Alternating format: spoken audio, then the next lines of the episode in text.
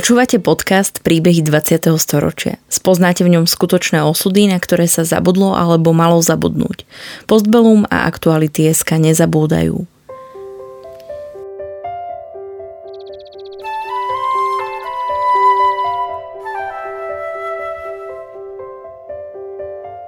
Vďaka konkrétnym príbehom sa dozviete, akým osudovým dilemám museli naši rodičia, starí rodičia, prarodičia čeliť. Postavení sme tak pred otázku, ako by sme sa v podobných situáciách zachovali my.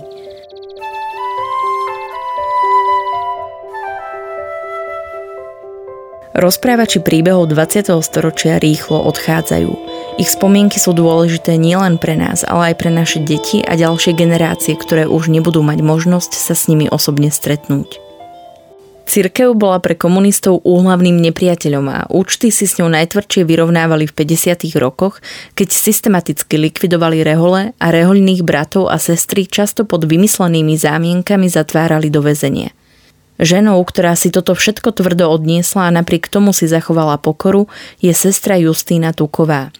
Pri jej nezlomnej viere v Boha boli centrom jej vesmíru ľudia a jej imperatívom pomoc tým, ktorí ju potrebujú – v čase vojny zažila dramatické veci, napríklad sovietské bombardovanie Prešova.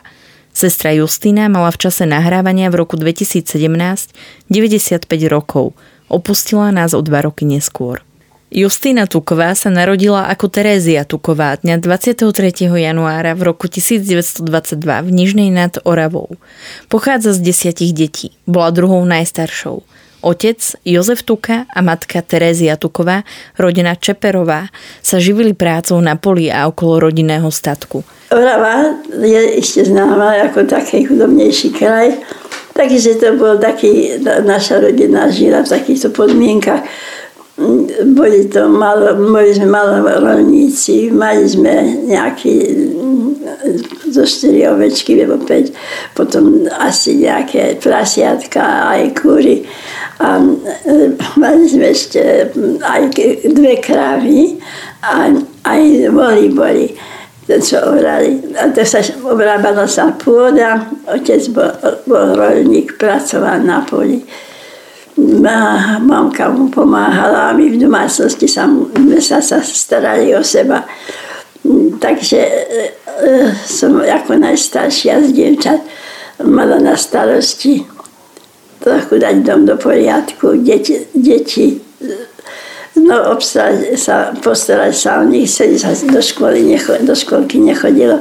Takže my sme s tými deťmi ostávali doma a rodičia boli na poli.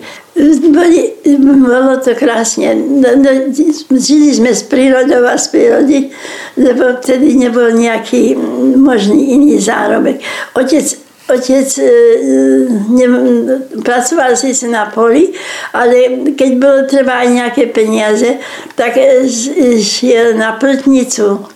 Keď bola jar, boli, bola zvýšená hladina vody na Orave, tak chlapi spúšťali drevo až, až do Žiliny alebo e, do Strečna. Po skončení ľudovej školy v Nižnej nad Oravou začala navštevovať meštianskú školu v Tvrdošíne. Počas jediného školského roka sa jej podarilo absolvovať všetky tri triedy. Tu, pod vplyvom spolužiačkinej sestry, ktorá bola členkou rehole milosrdných sestier Svetého kríža v Krivej, začala uvažovať, že by vstúpila do rádu. Ako 15-ročná dostala Terézia ponuku práve od milosrdných sestier nastúpiť na duchovnú službu do kláštora v podunajských biskupiciach. Že by som ako, už začala si ako reálny život dneska to nechápem, ja som sa tešila, že môžem ísť, ale že som nechápala domácu situáciu v tom smysle, že, že to mamku moc zaťaží. Vždy to ako ľutujem a, a nie ľutujem, tak sa sa mi pomodlím, že nie je to pán odplačiť. Krátko po svojom príchode do kláštora však vážne ochorela. Ale zistili mi nález na plúcach, e, tak behom mesiaca som sa vrátila. Medzi tým som tam sa naučili všelijaké pekné veci a videli pekné veci, takže mi to stalo. A som prišla naspäť domov, čo už mamka si tešila. A sme tak a som si myslela, že umrem, ale nič som neumierala, lebo, lebo ja som bola živá. E, tak sme asi dva roky išli potom na, do Žobielka na, na Renien a, a to sa zlepšilo. Lekári však neodporúčali návrat do podunajských biskupíc kvôli tamojšej teplej klíme, ktorá by údajne škodila jej zdraviu. Ako 17-ročná dostala ponuku od kongregácie sestier Božieho vykupiteľa v Spišskej Novej Vsi nastúpiť do tamojšej rehole. Do nového pôsobiska cestovala práve v čase, keď do Poľska smerovala nemecká vojenská technika. Medzi tým, ak som sa domu, išli autá na Polsko, vojenské autá, išli vrtulníky ponad Odavu. Vtedy som prvý raz videla vrtulník, e, až som sa z toho zľakla. Ale nejak som si nemyslela, že by to mohlo ovlivniť moju cestu, ktorú som sa vybrala, tak som krásne pokračovala hoci mm, z Oravy do Spiskej Novej si mi to trvalo celý deň. Politiku slovenského štátu vôbec nevnímala. Mm, veci štátne ako úplne mimo. Tedy nebolo rádio, neboli ani, ani záujem, ani toto, lebo, lebo e, ako sa žilo tom, tej novo, novosti, ako keď príde povedzme nevesta do domu a ja neviem, sa prispôsobuje tomu, tak niečo podobného. Takže na, naberám toho ducha tej rehole, kde som vstúpila, do ktorým som túžila a tešila som sa, že som tam. A ešte dosť dlho trvalo, kým sme sa trošku poobzerali, že čo sa asi robí aj vonku. Noviciát absolvovala v kláštore v Raslaviciach, kde sa kvôli nedostatku potravín museli sestry živiť obrábať obrábaním farských polí a podobnou manuálnou prácou. Terézia prijala rehoľné meno Justína. Neskôršie pracovala v spišskej kapitule, v kuchyni aj v práčovni. Počase nastúpila na službu v Prešovskej nemocnici, kde robila pomocnú ošetrovateľku. Práve tu sa prvýkrát stretla aj s odvrátenou stránkou režimu a realitou protižidovskej politiky my mali židovských lekárov a boli sme s nimi za dobre. Takže sme ako chceli, jedna, jedna mladá rodinka mala dvoje deti a chceli sme ich vziať, že by sme ich opatrovali, aby ich nedali do... Hej, ale nechceli nám ich dať, nechceli ich dať. A tak im tam nosili jesť do toho, kým desi boli sústredené, to Prešove to bolo, že im donesli, posielali im predstav znamená, že nejaké asi jedlo. Takže aj to bolo tak pošepky a dajňa, že toto. Takže že bola takáto skúsenosť.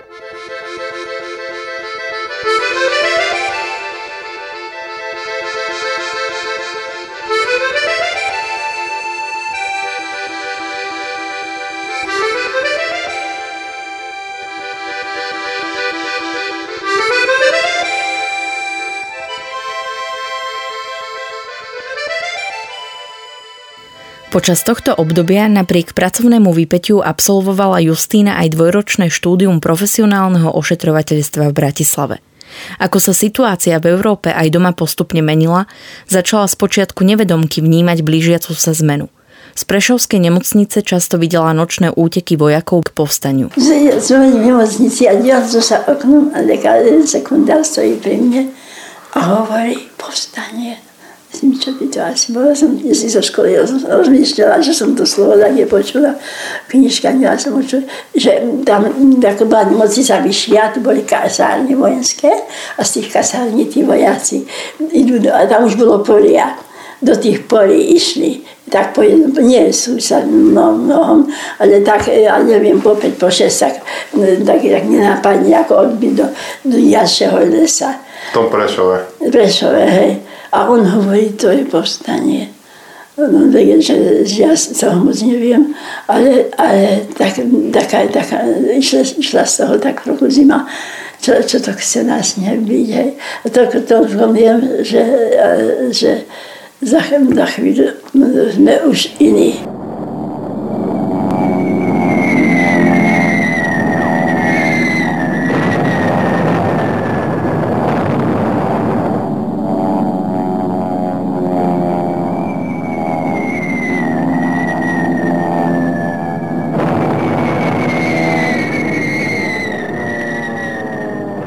V neskorších mesiacoch Justína zažila spolu s osadenstvom nemocnice sovietske bombardovanie Prešova 20. decembra v roku 1944.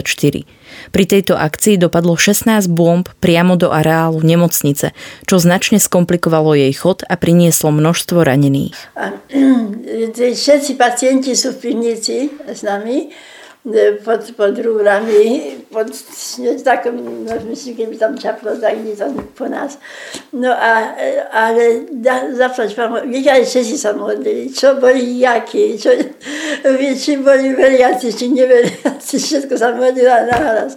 Teraz, ak boli v polovici zdrava sa, tak nás tam Mumbarak, Boh na ten Boh, tak všetci nabrali dých a prestali sa modliť. A jedna kričí, modlite sa, modlite sa a, a chala, si chlap sa na ňu, že, že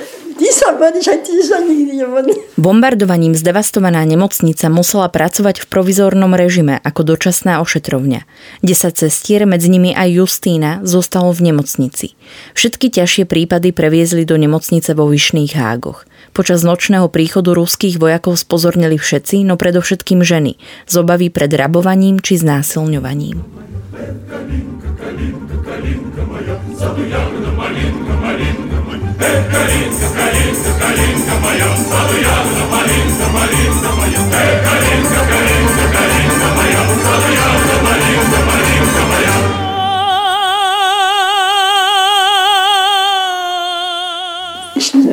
Przedstawieno, on tam aż to była, ma uścipnął ponad, ponad cestyczku, że, że, że nie ma człowieka. Wykazał na krzyż nasz człowiek, to jest nasz człowiek. On myslí na manžela asi tak. Ženy pracujúce v nemocnici však boli chránené pred podobnými prejavmi predovšetkým preto, lebo sa bolo treba starať o rastúci počet chorých a ranených. Justína si však čoraz viac všímala hromadiace sa správy o ľuďoch, ktorí boli v Prešove zatknutí či odvlečení do Sovietskeho zväzu na nútené práce. Niektorí sa po rokoch vrátili, iní nie. Atmosféra strachu a blížiacej sa neslobody začala naberať na intenzite.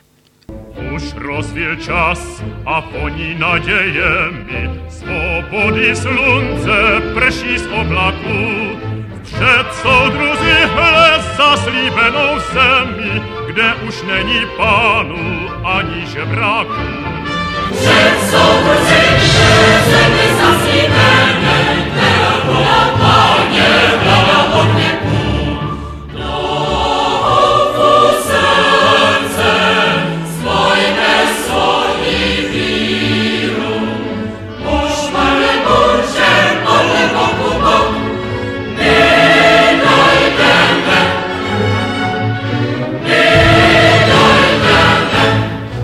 V roku 1950 sa začala hlavná vlna represí voči kláštorom a reholiam. Justína ako pracovníčka nemocnice potrebná vo svojej práci sa vyhla prvej vlne perzekúcií. Spolu s ostatnými sestrami, čo zostali v Prešovskej nemocnici, sa snažila pomáhať prenasledovaným kňazom. Tu sa prvýkrát stretla so Štefanom Sninčákom, ktorého poznala z farnosti v Michalianoch blízko Prešova. V nemocnici bol hospitalizovaný kvôli operácii obličkových kameňov. Justína už v tom čase pracovala v nemocničnom laboratóriu, kde ju Sninčák občas prišiel navštíviť či pomôcť jej pri práci. Prezradil Justíne, že zdravotná komplikácia znemožnila jeho pôvodný plán emigrovať. Sestry sa snažili predlžovať jeho pobyt v nemocnici. V tomto období pomáhali aj ďalším kňazom, predovšetkým ich umiestňovaním na rôzne oddelenia. Medzi tým naozaj boli tí kňazi sústredení. Na, na očnom ich bolo aspoň, ja neviem, z 8 ako na, na očnom. Očia. No, na tom tí lekári museli byť veľmi, veľmi prijazniví, že ako dali im na to, že to mohli tam byť istý čas, kým sa nejako rozhliadli, alebo čo môžu robiť na, na, najmä za tom očnom som ich videla. Tento náš bol ako na chirurgickom, ako rekonvalescent. Po približne pol roku Štefan Sninčák zmizol. Rozšírili sa reči o tom, že sa mu podarilo emigrovať. Po dvoch rokoch Justína dostala od Štefana Sninčáka anonymný list z USA. Navzájom si vymenili niekoľko listov. Okrem toho je však Sninčák poslal aj tajný odkaz cez zahraničného agenta – Prosili ju v ňom, či by bolo možné sprostredkovať stretnutie a oboznámenie kňazov s možnosťou emigrovať. Rád by vraj dokonca v USA videl aj samotnú Justínu. Tá však o emigráciu neprejavila záujem. Príslušné orgány sa dostali k dôkazom voči Justíne zrejme sledovaním pošty.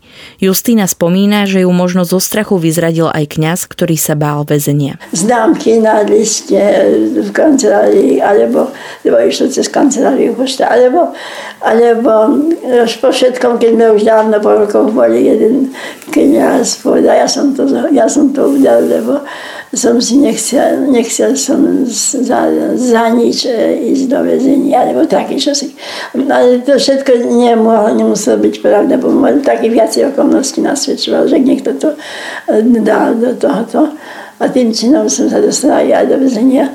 Oficiálnym dôvodom uväznenia Terezie Tukovej bolo napomáhanie cudzej mocnosti s úmyslom ublížiť socialistickému zriadeniu a vlasti zrada. Doma večeri mali sme večernú modlitbu v kaponke a e, zašepkal to si, Justina.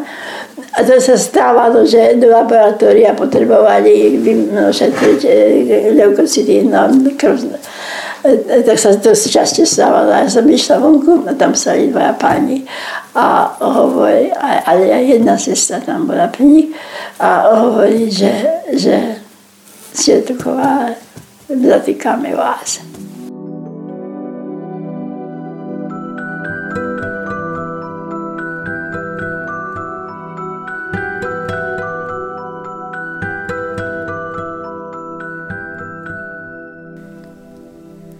Spolu s Justínou sa snažili zatknúť aj sestru predstavenú Fabiolu Kokovú, čo vyvolalo búrlivú odozvu, pri ktorej sa ostatné sestry postavili na jej obranu. Justínu odviedli vyšetrovatelia. Po predstavenú a ešte jednu sestru si potom prišli o rok neskôr. V Prešovskej väznici Justína zažila skutočnú tvár režimu a premyslený psychologický nátlak vyšetrovateľov. Prinútili ju vyzlieť si cirkevný odev, ktorý nahradila otrhaná väzenská uniforma. Pri nočných výsluchoch si vybrala jedinú dôstojnú možnosť a to je mlčať. No na tom, že bolo to také trápne, lebo človek si, tak som mala takú zásadu, cigáni nebudem, ale nebudem ani nikoho menovať, nikoho udávať. A toto, toto také nemožnosti, že to sa ani prakticky nedalo, ale dalo sa mlčať. Tak som nehovorila, asi dva týždne som nehovorila. Jednoducho som ne, neodpovedala. No a potom tak mi toho, ako z tých, z tých výsluhov a z toho trase, deti, ja, sa, ja som dosť smelá, sa nebojím mať do lesa kde. Ale keď som sedela na tej stojičke, tak mi skákali nohy, e, zisky som sa triasla. A som si nadávala, že myslím si, však nič sa mi nemôže stať. No. A keby aj však boli aj mučeníci, tak čo sa stane. Ale jednoducho som si nemohla pomôcť. Tak som bola na, nervové, také vypetie.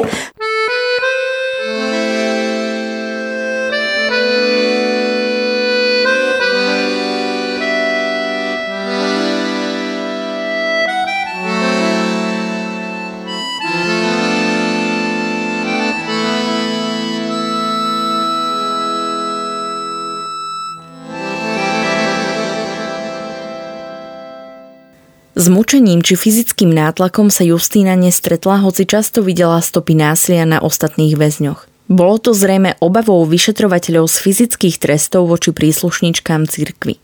Mali čerstvú skúsenosť s tragickým osudom sestry Zdenky Šelingovej, ktorá zomrela na následky väzby a mučenie. Ja som prišla rok po Zdenke, Zdenku to utrapili k smrti, ale medzi tým, myslím, Helsinki alebo, alebo ktorý medzinárodný zásah bol, že nesmú byť týchto väzňov. E, a lebo mne hovorili viac razy, že no, bijeme vás, čo bijeme, bijeme vás, nám to budú vykrikovať, že vás bijeme. Tak som vedela, aj vy sa koho si aj bojíte. Justína dostala aj ponuku spolupracovať ze Štebe za odmenu, ktorú samozrejme odmietla.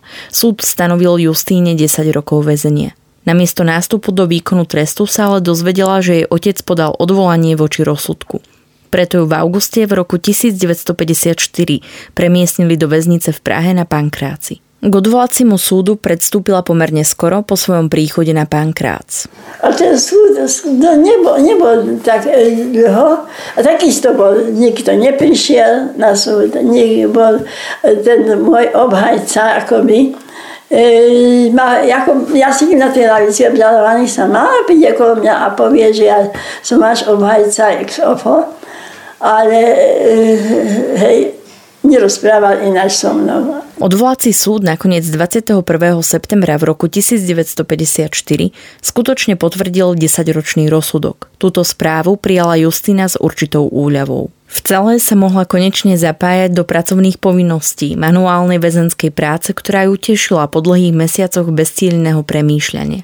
Osvojila si jemnú manuálnu prácu počas skladania drobných predmetov, napríklad obalov na žiletky. Dúfala, že ju už čaká len väzba bez ďalších komplikácií. Bola si vedomá, že má byť zaradená do Pardubíc, kde strávi zvyšok trestu. Napriek tomu však jej väzbu na pankráci predložili takmer o rok. Neskôr sa dozvedela, že to bolo práve kvôli sestre predstavenej Fabiole a sestre Viktórii, ktoré medzi tým zatkli a vyšetrovali. Chceli tým zabrániť ich vzájomnému kontaktu pred vynesením rozsudkov. V septembri v roku 1955 sa Justina konečne dostala do Pardubíc, miesta výkonu jej trestu. Tu na ňu čakali veľké cely pre 30 väzenkyň, ako aj nedostatočné sociálne a hygienické podmienky. Väčšinou roka bola na celách zima. Ku kľudu neprispievali ani kriminálne spoluväzenkyne zo susednej cely.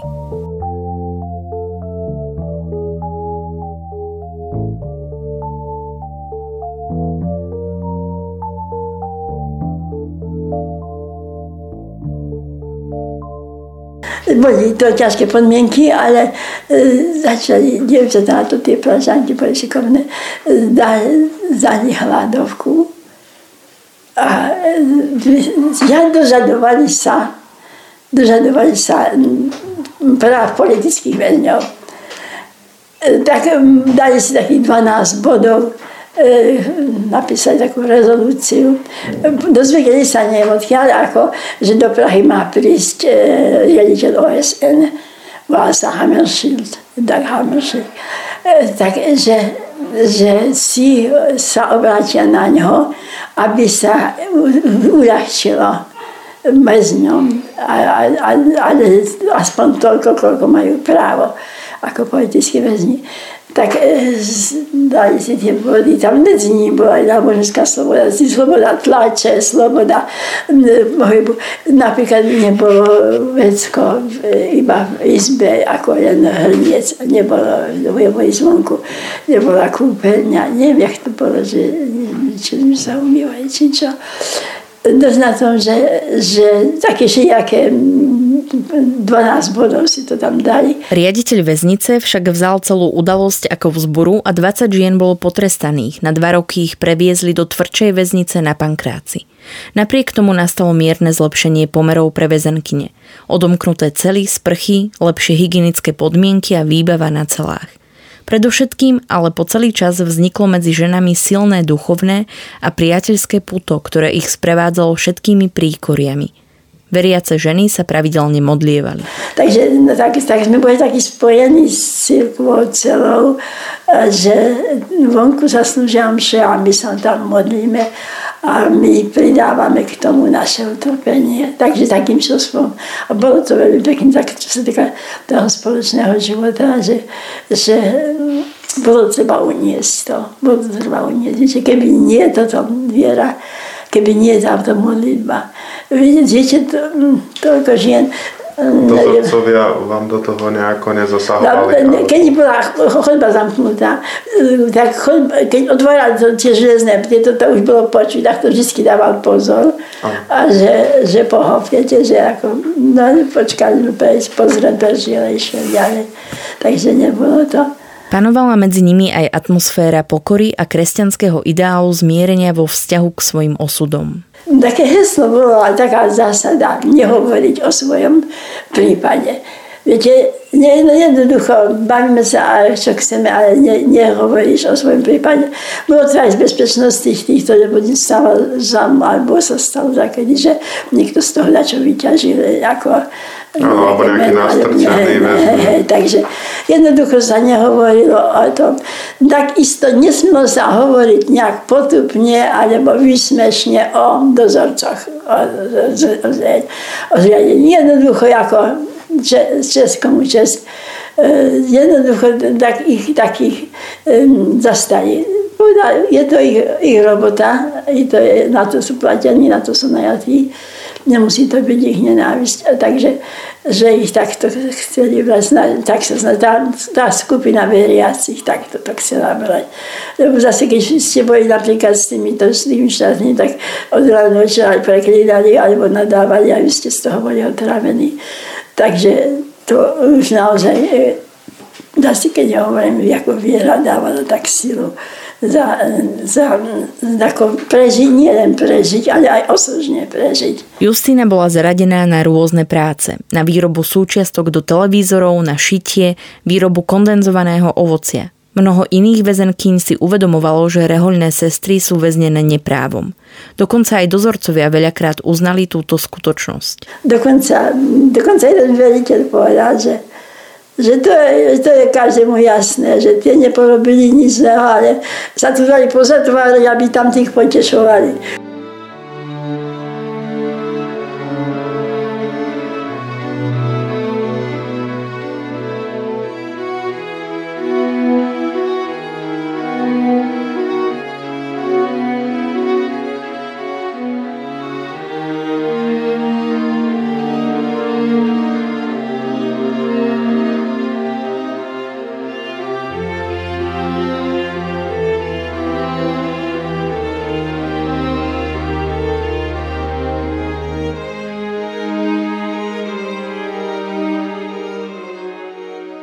Skúsenosť so spoluväzenkyňami Justínu do života veľmi posilnila a cítila vďaku za možnosť poznať týchto ľudí. Ako roky ubiehali, nastávalo postupné uvoľňovanie pomerov a lepšia nálada sa dostávala pomaly aj za múry väznice. Justína prežívala zmiernenie pomerov aj na vlastnej koži, keď bola na ňu podaná žaloba za sabotovanie nedelnej práce, ktorú klasifikovali ako vzburu. Súd však uznal náboženské dôvody odmietnutia tejto práce a tak Justína vyhrala.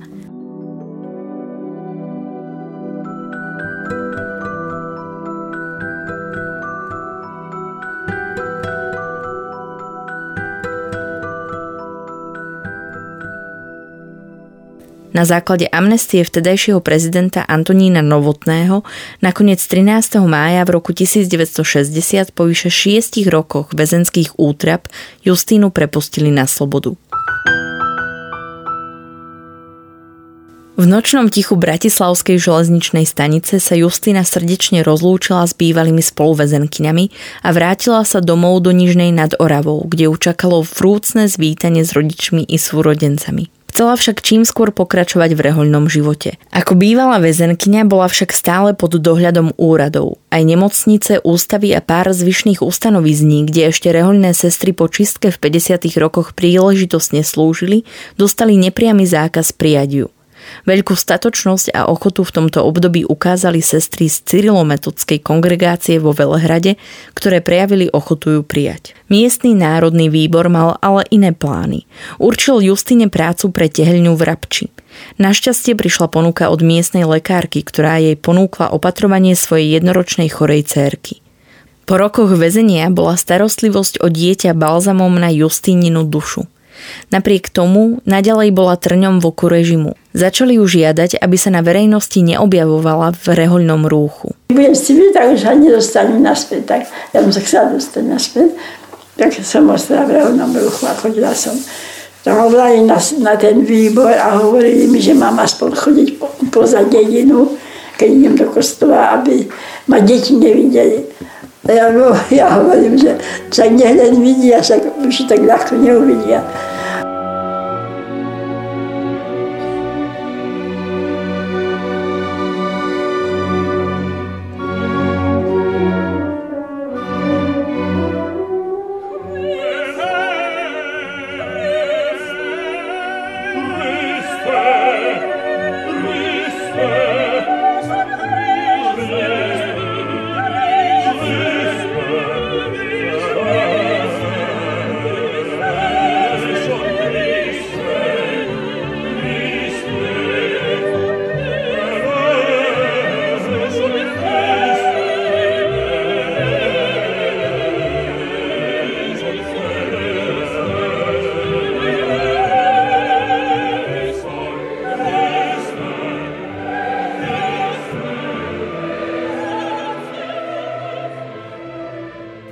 Sa Justína v roku 1963 po mnohých strastiplných rokoch konečne dostala k svojmu životnému poslaniu. Prvé kroky Justinu zaviedli na hrad do slovenskej Ľubče, kde žili reholníčky v zložitých podmienkach. Na hrad viedlo vyše 100 strmých schodov, miesto bolo ťažko dostupné v zime a cesty uspôsobené tak, že najnutnejšie veci a životné potreby musel miestny gazda doviezť na konskom povoze, keďže auto by tam neprešlo. Justina sa dostala k starostlivosti o ošípané, ktoré boli súčasťou miestneho hospodárstva. Potravy však bolo žalostne málo. Približne po roku prišla požiadavka na pridelenie sestier pre bývalý premonštrátsky kláštor v Jasove, ktorý bol zmenený na Ústav sociálnej starostlivosti. Justína v roku 1964 nastúpila do služby v tomto ústave. Ani tu však neboli podmienky vyhovujúce, a to predovšetkým pre chorých a imobilných pacientov. Taká, taká smes bola, boli tam chlapci, takí duševne chorí No, potom boli starí ľudia, starí chlapi, starí ženy. Potom takí ochrnutí všelijakí, čo spadli niekde, alebo také, proste pourazové stavy a také veci, hej. Takže to bolo aj dosť, dosť ťažké. S tými chlapcami sme si pomohli, oni boli zdraví, tí chlapci, ten, ten musel človek na nich dať pozor. Keď sme spolu s nimi robili, tak keď sme nejako dať, nejaký ma, maškrotku dali, alebo čo, tak ochotne pomôže niečo, nejak zvyhnúť pacienta, alebo čo, tak to také bolo napríklad na kúpaní ťažké podmienky. Služba v Jasove nakoniec trvala 17 rokov, na ktoré veľmi rada spomínala. V roku 1982 Justina bola povolaná už ako dôchodkyňa do Levoče ako kostolníčka. Tu v roku 1989 prežila spolu s ostatnými sestrami radosť z uvoľňovania pomerov a vytúženej zmeny počas Nežnej revolúcie. Načenie bolo zase viete predstaviť. Ja som ako hodnotila uháva, že, že e, napríklad povedal, že koniec zbrania. Tak sa zosypali tie flinty, mali na takom, na, na si vlečke, ako naklade, ako plno tých um, pušky a oni ich tak zosypali, zosypali ich dolo, na čo nám, na čo nám aj vojsko, že sa ruší, že nebudú chlapci pochodovať kade tade a hovoriť, marniť e, tá čas. Tak, a to sú tam dosť že tak smelo, že, že hneď za, ako si tak od gruntu začínam byť ako byť v dobrom. Hej. Napriek všetkým útrapám, ktoré si na vlastnej koži počas komunistického režimu okúsila, necítila ani v tejto chvíli nenávisť či zlobu voči predstaviteľom režimu. V roku 1994 si ju napriek pokročilému veku vyžiadali na košické oddelenie geriatrie a to na žiadosť samotného riaditeľa, aby bola nápomocná chorým a umierajúcim po duchovnej stránke tejto službe zotrvala až do roku 2008, keď prišla do kláštora matky Alfonzy Márie vo Vrícku. Tu žila do roku 2019, kedy nás opustila. Jej neskutočná ľudská skromnosť a sila spojená s odhodlaním a duchovnou silou v časoch najväčšej neslobody, jej schopnosť zotrvať v poslaní a nezblúdiť z vytýčenej cesty ani za cenu obetí, navždy zostane významným odkazom.